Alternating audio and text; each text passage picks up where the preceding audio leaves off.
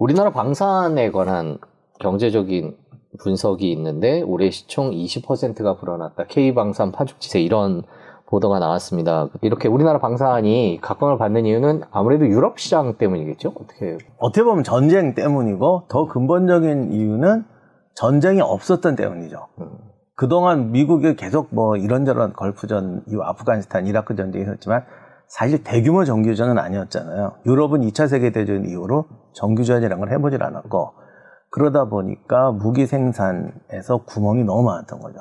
군대도 너무 적어졌고 그러다 이번에 이제 우크라이나 전쟁이 나면서 급 수요가 생겼고 네. 또 이제 군비 확충을 해야 하는 입장에서는 당장 무기 시장을 키워야 되는데 음, 미국 그동안은 우리 방산이 그렇게 수출을 못하는 이유가 두 가지인데 옛날에는 품질이 아직 세계 수준이 아니었던 것도 있지만 이게 주로 이제 미국 거 라이센스 생산이거나 이러다 보니까 그쪽 허락을 받아야 되고 미국 쪽에서 별로 이렇게 반가워하지 않았는데 지금은 미국에 있는 공장을 풀 가동해도 조달할 수도 없고요. 그렇다고 자기들이 생산 설비를 늘려봤자 전쟁이 안 나면 또 쓸모가 없거든요. 그러다 보니까 뭐 지금 또 갑자기 뭐 지금 솔직히 대만 문제, 중국 문제, 뭐 전 세계가 시끌시끌하니까 한국을 중요한 생산 국가 파트너로 인정 안 할 수가 없게 된 거예요. 음, 그렇군요. 그 뭐 국방장관도 지금 폴란드에 가 있다 이런 기사가 있는데 폴란드와 무기 거래가 계속 이어지고 있습니다. 그 폴란드 시장은 지금 어떤 상황인지 좀 설명해 주시죠. 폴란드가 갑자기 한국의 무기 최대 구매처가 된 거는 일단 폴란드가 우크라이나 전쟁으로 엄청난 위기의식을 맞았고 당장 급하니까 폴란드가 우크라이나에 무기 지원, 뭐 전투기까지 다 갖다 줬잖아요. 그런데 폴란드도 이번에 벨라루스 사태도 있지만 폴란드 자체도 지금 전력 공백을 메꿔야 되니까 급히 무기를 받아야 되는데 미국 무기가 또 하나 단점이 안 주는 무기들이 많아요. 에이브럼스 같은 거는 막 지원도 안 해주려고 그러잖아요. 그러니까 미국 무기도 지금 문제가 너무 비싸지고 첨단화 되니까 안 내놓는 것이 많고 수출용도 이제 품질을 떨어뜨리고 일부만 주고 이러다 보니 소위 재래식 전쟁, 전면전이라는 건 결국 재래식 무기가 필요한 건데 이런 생산 시설이 안 됩니다. 그러다 보니까 한국이 당장 무기를 파는 것도 있지만 또 하나는 폴란드에 이제 합작 공장을 지어서 여기서 생산한 것을 유럽에 각국에 팔려는 그런 시도가 있어요. 아, 지금 그렇게 하기로 돼 있죠. 근데 유럽 국가도 카르텔처럼 돼 있어가지고 네. 이 다른 지역 무기가 들어가기가 쉽지 않거든요. 그러니까 간 대체 자기네 무기하고 미국 거 조금 받고 그랬는데 급해지니까 한국 무기가 그냥은 못 들어가니까 폴란드에서 합작 생산하는 방식으로 해서 이제 유럽 시장을 장악, 장악한다기보다는 들어오는 것을 본인들이 급하니까 허용해 주게 되는 거죠. 그러니까 한국으로서는 참 뚫기 힘든 유럽 시장을 이제 전진 기지를 만드는 것이고, 물론 여기에는 우리나라 이제 무기의 수준이 올라간 부분도 분명히 인정을 하고, 우리나라 무기 성능이 굉장히 좋아진 부분도 이제 인정을 해줘야 되죠. 두 가지가 만나서 지금 유럽 시장이 열리고 있는 겁니다.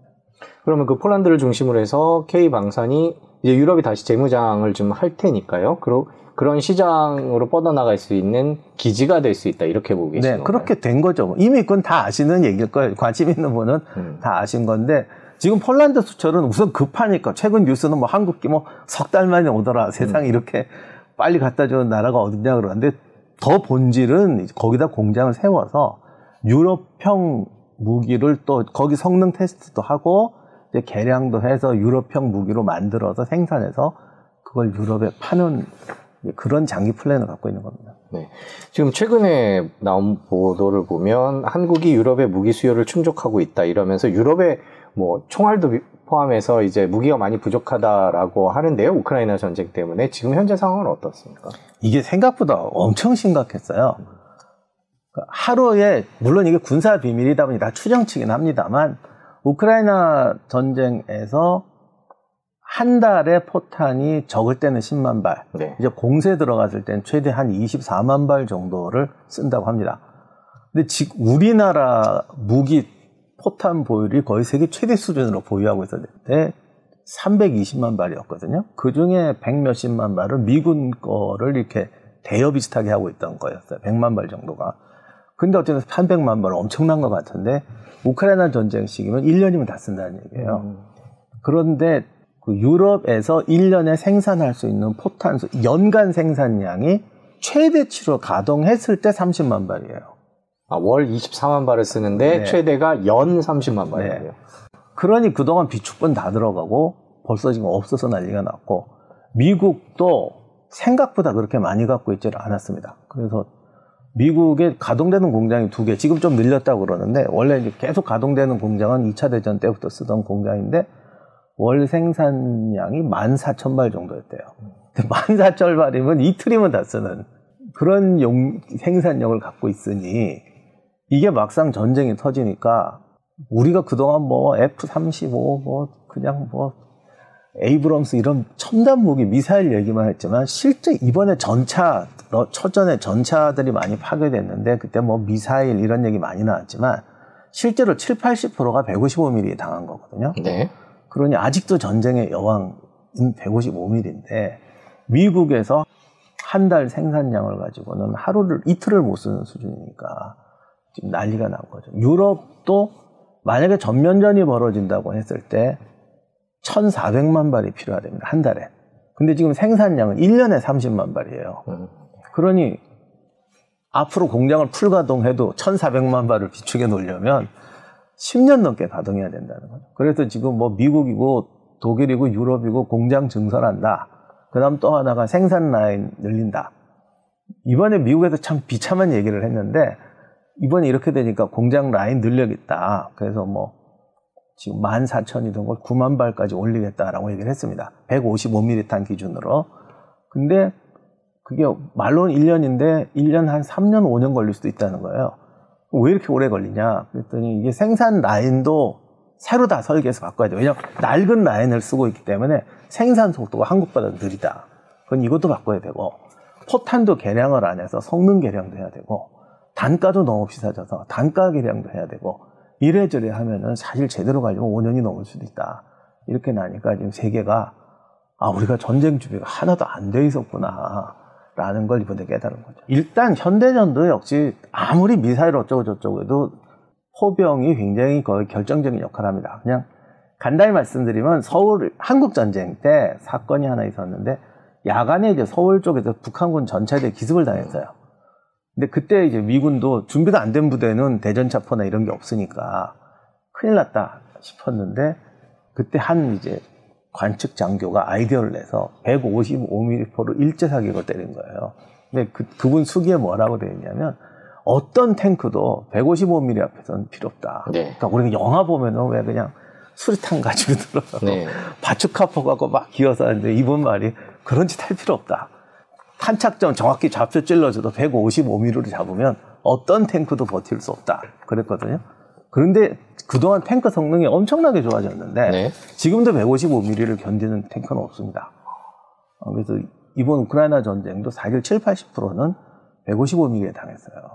그래서 근데 더욱이 지금 드론이 영화 저 영상에서는 자폭 드론 이런 게 많이 나오지만 지금 드론의 가장 큰 역할은 탐지해서 좌포 찔러서 포병으로 때리는 거거든요.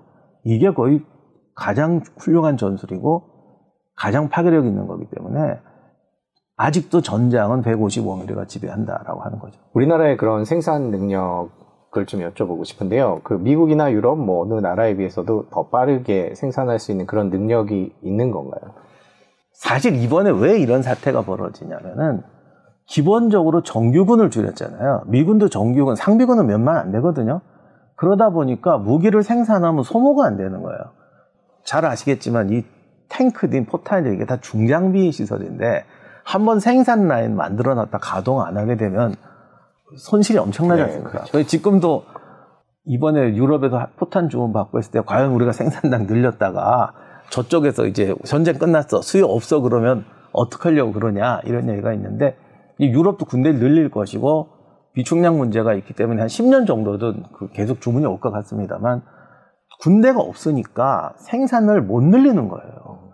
그런데 우리나라 같은 경우는 뭐 60만 대군을 유지한 상비군을 유지하는 데다가 사실은 한국 전쟁 때 우리가 전차하고 대포에 당한 게 있어가지고 민간에서 유머, 유머로 하는 말이 맨날 포방부라고 하는데 전 세계 155mm 자주포 포함해서 4,000대 정도인데 한국이 2,100대가 있어요.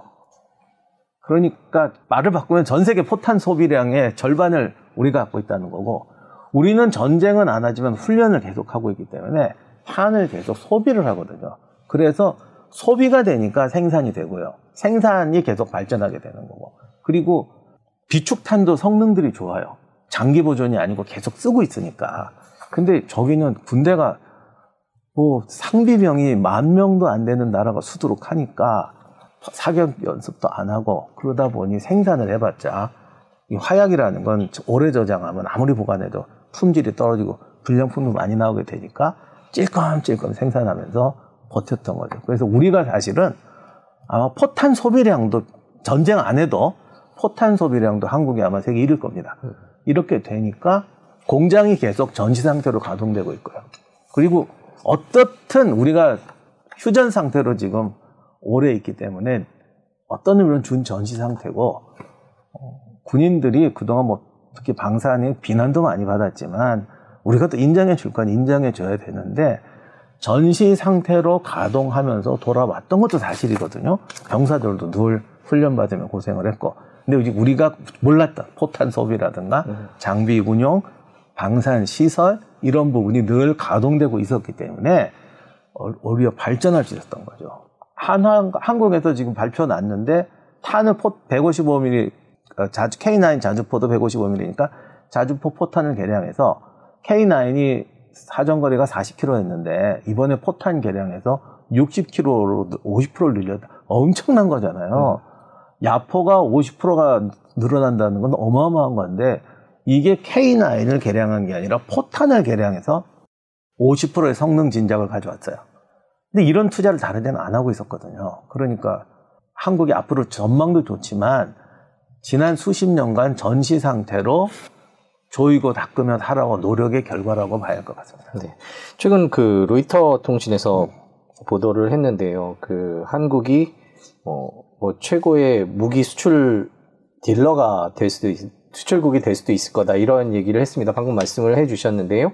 저희가 연합뉴스표를 하나 준비를 했는데 세계 무기 수출 순위가 있습니다. 보면은 이제 뭐 미국, 러시아, 프랑스, 중국, 독일 쭉 있는데 한국이 조금 밑에 있지만 그래도 많이 올라가고 있는 분위기인데 이런 전망이 어떻게 한국이 더 빠르게 순위를 올릴까요? 어떻게 전망하세요? 그때 폴란드 국방장관이 인터뷰했던 얘기 중에 한국을 선택한 이유 중 여러 가지가 있었어요. 우선 무기 표준이 미군 기준으로 많이 가잖아요, 지금. 전쟁도 미군이 많이 지원하고. 근데 한국은 어쨌든 미국 무기 디자인 라인이기 때문에 미군 무기하고 북 호환성이 좋다는 것. 네. 그 다음에 한국은 어쨌든 전시 상태이기 때문에 뭔가 실, 실전 안 했지만 실전 상태로 무기를 늘 점검한다. 근데 다른 나라는 훈련도 안 하고 창고에 쌓아놓으니까 이게 실전에 나갔을 때 어떤 문제가 생기는지 어떤 무기든지 아무리 설계 잘해도 야전에 갖다 놓으면 별별 일이 다 생깁니다. 그래서 그걸 개량해서 개량해서 무기의 완성도가 높아지는 건데 미국은 늘 전쟁을 했지만 한국은 전쟁을 안 하지만 준 전시 상태로 살아왔기 때문에 적어도 독일이나 이런 스페인 이런 쪽에서 생산되는 그 점검 안 되는 기계들보다는 실전성이 높다. 그리고 한국이 어쨌든 나름 이제는 상당히 중공업 실력도 올라왔지 않느냐 네. 이랬었는데 그게 처음 발표할 때 얘기고요. 막상 한국 무기를 받고 써보니까 빈말이 아니라 이게 은근히 굉장히 현장성이 있다는 거예요. 그러니까 설계와 스펙으로 아는 게 아니라 막상 써보니까 실전에서 최연한 게 참 많다. 그런 등등의 요소가 지금 굉장히 예리하게 작용하고 있습니다. 옛날에 어떤 탱크는 에어컨이 없었거든요. 근데 실제 전쟁터에서 에어컨 없이 그 안에서 포탄을 쏘면서 어떻게 버팁니까? 그러니까 이게 실전처럼 훈련을 안 해보니까 그냥 원가 절감 하고 에어컨이 없는데 에어컨이 없으면 병사들 싸우다가 죽으라는 얘기예요. 타서. 그러니까 그런 실전성이 많이 결여됐는데 한국 무기가 의외로 그런 부분이 좋다라는 게 평이죠. 무기를 구입한다는 건 방금 말씀해 주신 그런 기술이나 그 무기 자체에 대한 것도 있지만 약간 정치적인 것도 항상 존재하지 않습니까? 우리나라가 무기를 수출한다라는 거에 있어서 뭐 미국의 입김도 있을 수 있고요. 또 반대 입김도 있을 수 있고 어떻게 보세요? 바로 그게 중요한 부분이에요. 지금 한국 무기가 당분간 세계 시장에 들어갈 수 있는 이유가 대부분 퍼레이드용으로 의외로 무기 많이 구입해요. 전쟁을 안 할 거다라는 생각, 안 날 거. 왜냐하면 나라에서 전쟁은 너무나 중요한 거기 때문에 내가 적극적으로 뭐 옛날에 히틀러가 군비 확장하듯이 나 쟤들 칠 거야 이렇게 준비하는 군대가 있고요. 그렇지 않고 아 봐서 우리는 이제 전쟁이 없어. 우리는 우리는 침략할 마음이 없고 이렇게 보니까 뭐 이제 전쟁 설마 이런 게 나겠어? 이런 나라는 그냥 군대가 있어야 되는 거예요. 그러다 보면 의외로 퍼레이드용 무기가 많습니다. 그래서 카르텔이 돼버리는 거죠. 그냥 우리들끼리 서로 뭐 이탈리아가 대포로 유명하지만 뭐 팔고 우린 이거 팔고 이러고 살아가지 실전적 점검이 안 되는 거예요. 그런데 이번에 우크라이나 전쟁이 터지니까 모든 나라가 실전적 점검을 하기 시작했잖아요. 그러다 보니까 어 총알이 없네 이런 사태가 오늘 우리가 포탄 갖고 얘기했지만 총알도 일주일치밖에 없다 지금 다 이런 상황이다 보니 실전적인 부분을 들어가야겠구나. 그러다 보니 무기 시장도 한국한테 열어줘서 저들이 어떻게 보면 땅을 열어주는 건데요. 폴란드에 들어가서 유럽 지형을 노르웨이에서도 유럽에서 써보고 그거를 또 성능에 반영해 보자. 그러니까 우리가 정말 전에 없던 기회. 우리가 한국에서 실전성이라는 부분을 훈련으로 점검하긴 했지만 외국 땅에서 막상 써본 적은 별로 없는데 그런 데이터를 통해서 한국 무기가 그런 가변성이나 개량성도 좋다. 기술적 잠재력도 크다. 이거를 인정받게 된 건데 이게 이제 퍼레이드용에서 실전이란 것으로 와보게 되니까 카르텔 필요 없고 뭐 이거 필요 없고 지금 당장 좋은 게 좋은 것이다. 그리고 한국 무기가 뭐 아직 에이브럼스만큼 비싸지는 않으니까요. 그런 점에서도 가성비가 좋은 것이죠. 아무래도 세계적인 군사력을 자랑하는 건 미국입니다. 미국의 무기가 수출도 가장 많이 되는 것 같은데 미국이 여전히 압도적인 1위를 차지하고 있는데 그건 주로 비싸고 좋은 첨단 무기들인가 보죠. 첨단 무기들이고 사실은 무기 표준화 문제도 있습니다. 나토군이 포탄이 다 다르고 총알이 다 다르면 쓸 수가 없잖아요. 네. 그러니까 계속 이제 서로 지금도 싸우고 있지만 규격화하고 그런 것도 있고 그러다 보니까 이제 미국 결국 세계 최고의 군수 산업은 미국이니까 전쟁이 나면은 미국 총알, 미국 포탄하고 맞추는 게 좋을 수밖에 않습니까? 그런 점에서 굉장히 미국 무기가 장점이었고 한국이 오히려 미국하고 규격이 비- 같기 때문에 이게 오히려 저기 미국한테 제한이 걸리는 상황이었는데 지금은 미국도 한국을 부채질할 수밖에 없는 한국 무기를 꿔가야 되는 상황이고 다시 한번 말씀드려 미국도 왜 생산을 못하느냐 소비가 안 돼서 그래요. 걔들이 상비군이 4개 사단 정도밖에 없어요. 그러니 155mm 포탄을 쌓아놓을 수가 없는데 한국 정도면 전 유럽보다도 이제 상비군이 많습니다. 그러니 소비하는 포탄, 훈련으로 소비하는 포탄량이 엄청나기 때문에 여기는 로테이션이 되는 거죠. 지금 미국에서도 우크라이나 전쟁 때문에 14,000발이, 지금 좀 올랐고요. 5년 내로 10만 발까지 생산량을 올리겠다 그러는데 벌써 의회에서 반대하는 사람은 전쟁 끝나면 어떡할 거냐. 이런 얘기가 나오고 있는 거죠. 그런데 미국 입장에서는 지금 중국 위협 이런 일이 생기니까 어, 세계에서 동시 전쟁도 대비해야 된다. 근데 그동안은 워게임, 뭐 이런 거 저런 거만 했지 막상 실전했더니 뭐 지금 식으로 말하면 물통이 없다, 군화가 없다, 포탄이 없다는 수준인데 물통하고 군화는 금방 만들겠지만 포탄은 빨리 못 만듭니다. 그래서 이제는 한국을 군수 산업의 파트너가 아니라 세계에서 이제 블록화가 된다면 서방 측의 군대를 유지하기 위해서는 한국이 굉장히 중요한 자원인 거예요. 미국이 2차 세계대전 때도 이제 압도적인 양을 공급을 해서 전세를 뒤집었는데 지금 우크라이나 전쟁에서 그렇게 할 가능성은 없습니까?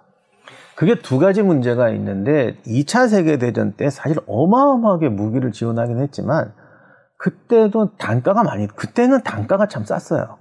그때 미국이 러시아에 지원한 물량은 이게 숫자가 뭐 말로 표현할 수가 없을 정도로 네.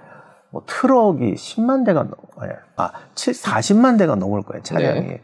구축함, 뭐 전투기, 그 다음에 따로 들어간 거 있어요. 전투기 엔진, 뭐 군화. 군화 같은 경우는 전 러시아군이 다 신고 남을 정도로 들어갔다고 하고, 뭐 식량, 이런 거 다 포함하면 상상 초월하게 물자가 들어갔거든요. 근데 지금은 그런 물자를 생산할 수가 없어요. 일단 단가들이 다 다르고요. 그때 탱크에 쓰던 철판하고 지금 철판하고는 이게 또 단가가 다르고 그리고 그때만 해도 포탄 소비량이 그렇게 많지 않아서 그렇게 많은 것 같아도 생각처럼 지금처럼 많이 쓰질 않았습니다. 그러니까 지금은 단가는 비싸고 한 번에 쓰는 양은 많은 이런 시대가 됐어요. 그리고 중요한 게 당시 미국이 정규군만 해도 몇십만이 있고 전쟁을 하는데 지금은 그 비싼 생산 설비를 만들어서 가동했다가 그 다음에 어떻게 할 거냐는 이런 문제에 봉착해 있는 거죠. 이제 우크라이나 전쟁은 앞으로 총알과 포탄 문제를 어떻게 해결하느냐가 첫 번째가 될 것 같은데 올 하반기 내년 어떻게 그런 군수 보급이 이루어질 거라고 전망하세요? 정말 최악은 최악의 상황은 전쟁은 안 끝나고 돌파할 여력이 없어서 휴전 아닌 휴전 상태가 되는 거죠. 그리고 간간히 이제 미사일이나 장거리 폭격 같은 걸로 민간인들을 괴롭히고 전시 상태를 유지하면서 몇 년을 끄는 겁니다. 그게 정말 최악의 상황인데 지난 1년 같은 대규모 전쟁을 벌이려면은 한 3, 4년 이상 또 비축을 해야 될 거예요. 아마 올 연말이 끝나고 내년 봄까지 어떤 타겟책이 안 생긴다면 어, 장기적인 소모전으로 갈 수가 있게 되고 그렇게 되면은 이번에 러시아가 어떤 방어전에서 뭔가를 보여주긴 했기 때문에 거기를 돌파하는 데 있어서 지금의 한 3배 이상의 자원이 필요하게 되는데 결국은 인력 자원도 문제가 되겠죠. 그러다 보면 어, 정말 장기전에 큰 피해가 오기 때문에 최악의 상황이 오는 것인데 한 소강된 상태로 3년 이상 갈 거냐 그거는 또 이제 좀 두고 봐야 될 문제입니다만 앞으로 한 3개월, 5개월 이상 싸우면 이 정도 대규모 전투를 벌이기는 한 1년 반 이상, 2년 쉬어야 되지 않을까 싶습니다. 결국 소비되는 양만큼 생산량이 깔려 있기 때문에 생산 라인을 늘린다는 게 155mm만 늘린다고 되는 게 아니고 굉장히 많은 양을 늘려야 됩니다. 그래서 그야말로 전 세계 군대 패러다임을 바꾸는 사건이 벌어지는 거죠. 근데 지금 나토가 현역 장병도 늘린다고 했거든요. 훈련도 강화하고 그렇게 되면 그쪽 생산 시설로는 도저히 감당이 안 되니까 다시 한번 말씀드리지만 한국이 정말 좋은 기회를 만난 거죠. 소비처를 찾았고요. 당분간 한국만큼 굳건한 생산력을 가진 그 나라가 비교할 만한 나라가 없고 그 다음에 이제 우리가 사실 정말 최첨단 장비는 아니라고 해도 상당히 수준 높은 장비와 품질, 생산 능력, 관리 능력, 품 이런 능력이 있기 때문에 당분간 이 자리를 뺏기가 쉽지가 않을 겁니다. 그러면 한국 입장에서는 이 기회에 두 가지, 좀 더 첨단 장비 쪽에 투자할 수 있는 기회, 그 다음에 각 세계 각국에 특화될 수 있는 보편성을 가질 수 있는 기회. 예를 들면 호주에 이번에 장갑차 그 정말 다 아무도 안 믿었는데요. 독일이 이제 호주에 수출할 여력도 없을 거예요. 그리고 너무 비현실적으로 고가격이 되어 있고요. 그렇기 때문에 한국에게는 굉장히 좋은 시장이 열리는 겁니다. 앞으로 그러면 총알부터 뭐 155mm 그다음에 탱크 이런 것까지 한국의 방사는 당분간은 좋을 거다 이렇게 전망을 하고 계십니다. 단위 국가로 세계 최대 소비처가 있으면서 그거를 팔 수 있는 기회가 생긴 거죠. 중국이 병력이 많다고 그러면 우리처럼 많이 훈련하고 소비하지 않는 걸로 알고 있습니다. 한국군이 이걸 제가 좀 재래식 무기라고 표현하기 좀 그런 것 같아요. 지금 뭐 소총도 워낙 첨단이고 네, 그렇죠. 소총에 붙는 뭐야 이런 장비 사격 통계 장비가 뭐 천만 원짜리 넘는 것도 있고 그렇기 때문에 재래식 무기라고 하긴 그런데 어쨌든 생산은 소비가 따라줘야 생산이 되고요. 이윤이 나야 개량이 되잖아요. 그런 점에서 한국은 굉장히 좋은 기회를 만난 거죠. 155mm 포탄 한 발이 100만 원이에요. 음.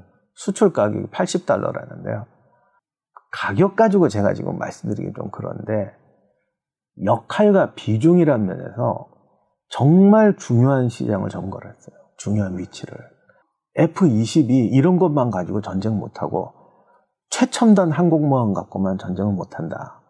그동안 비워놨던 총알 기관총 그리고 우리가 이제 점점 최첨단 자리로 가고 있는 장갑차, 자주포, 탱크, 그 다음에 이제 사격 통제 장치 등 여러 분야가 있는데 한국이 딱 고 재래식 무기라고 할 수 없는 재래식 형태의 무기 시장을 잡으면서 첨단 장비로 실전형 장비로 첨단의 무기로 나갈 수 있는 기회를 잡은 거죠.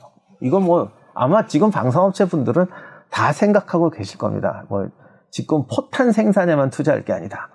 이 생산량을 가지고 뭐 사격 통제 장치라든가 소프트 킬 장치라든가 이런 쪽, 그러니까 딱 보이는 거예요. 한국이 지금 어디로 가면 좋겠는가.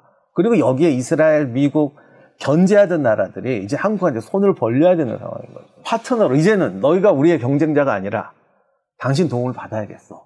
같이 만듭시다. 지금 이런 상황이 벌어진 겁니다.